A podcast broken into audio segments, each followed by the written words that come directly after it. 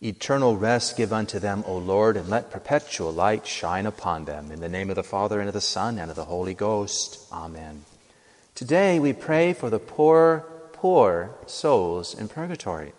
They're poor because they have no way to pay their debts and depend on us who are still in the body and able to merit. There is no merit in purgatory. They can't pay their debts.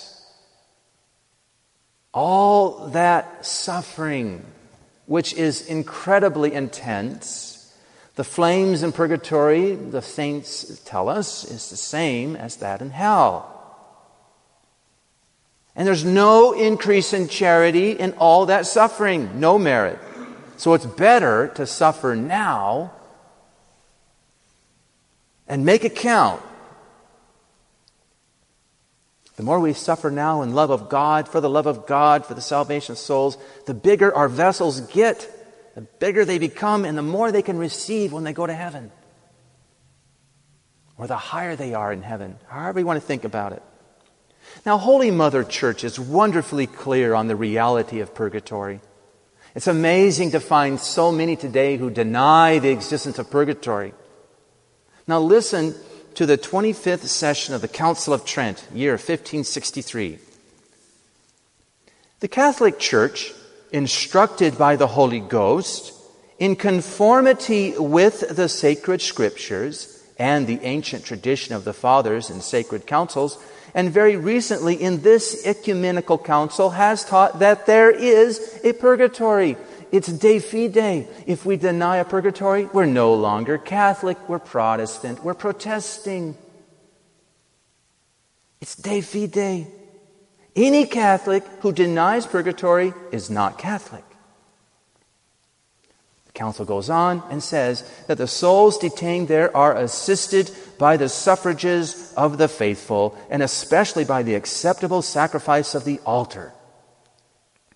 Underline those last words. Especially by the acceptable sacrifice of the altar. Thank you, Holy Mother Church, Council of Trent. The Holy Mass, the Holy Mass has windows that are opened at the consecration and expose our time and place to the graces flowing from Calvary and expose it to heaven. It's the beauty of the Mass. And the windows close when the priest consumes the chalice. Our Lord said, When I am lifted up, I will draw all things to myself. Time and eternity, time and eternity are reconciled at the elevation. So also are the living and the dead reconciled. And this is why we must pray for them after the consecration. See, at the Mass, at the canon, we pray for the souls in purgatory after the consecration because it's opened up to them too. Thus, we can also see how the Holy Mass, the awesome thing that God has entrusted to us, the lowliest men, the most awesome thing He has entrusted to us, also makes Calvary present to the poor souls in purgatory, giving them relief. Thus, many altar pieces and works of art represent this mysterious truth. It's in the Roman Missal, the Missale Romanum. There's a picture in there that shows this. When Mass uh, this morning. It was there. Now, consider one story as a sign of this truth. Don Bernardino de Mendoza offered St. Teresa of Jesus an excellent house for a new Carmelite foundation in Valladolid. I'm sure you're not surprised that I'm talking about St. Teresa. Well, he offered her this new house. He wanted her to make a foundation. But before she could make this foundation, a new Carmel, circumstances were such that she had to make the Malagon foundation first. But as she was completing this foundation, Don Bernardino suddenly died. And this happened not long after he had recovered from a rather frivolous existence. He went to confession. He wanted to make reparation. He offered St. Teresa Foundation as an alms to pay for his sinfulness, pay his debts. Well, part of his recovery, of course, involved this foundation then. St. Teresa would have stayed some time longer in Malagon, but our Lord called her to order. He let her know that she was leaving a soul to linger, suffering in purgatory.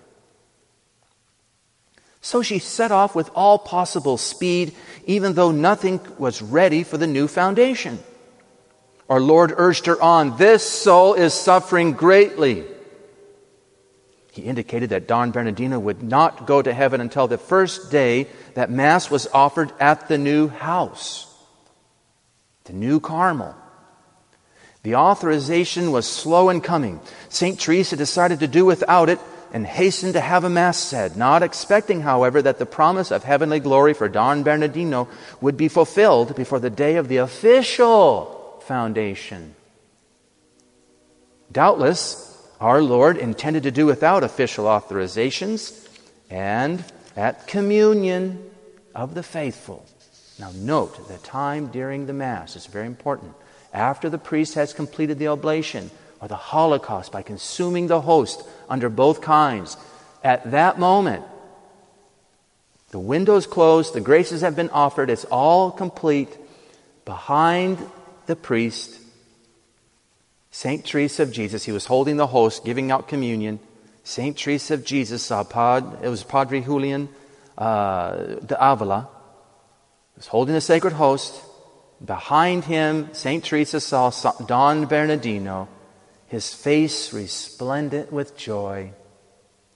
He thanked her for what she had done to release him from purgatory and went up to heaven. And St. Teresa went into an ecstasy that caught her up into heaven with him. Oh, what a wonderful thing it is to get a soul out of purgatory. What a wonderful thing it is to get a soul out of purgatory. Let's continue to pray for the dead, especially at the Mass, and by having Masses offered for the poor souls. During the next eight days, if we visit a cemetery and offer prayers for the dead, we can earn a plenary indulgence for them with all the normal stipulations prayers for the Holy Father, detachment from sin, confession, and communion within eight days. Again, again, again, oh, what a wonderful thing it is to help the poor souls attain to their place in heaven. Eternal rest give unto them, O Lord, and let perpetual light shine upon them. In the name of the Father, and of the Son, and of the Holy Ghost. Amen.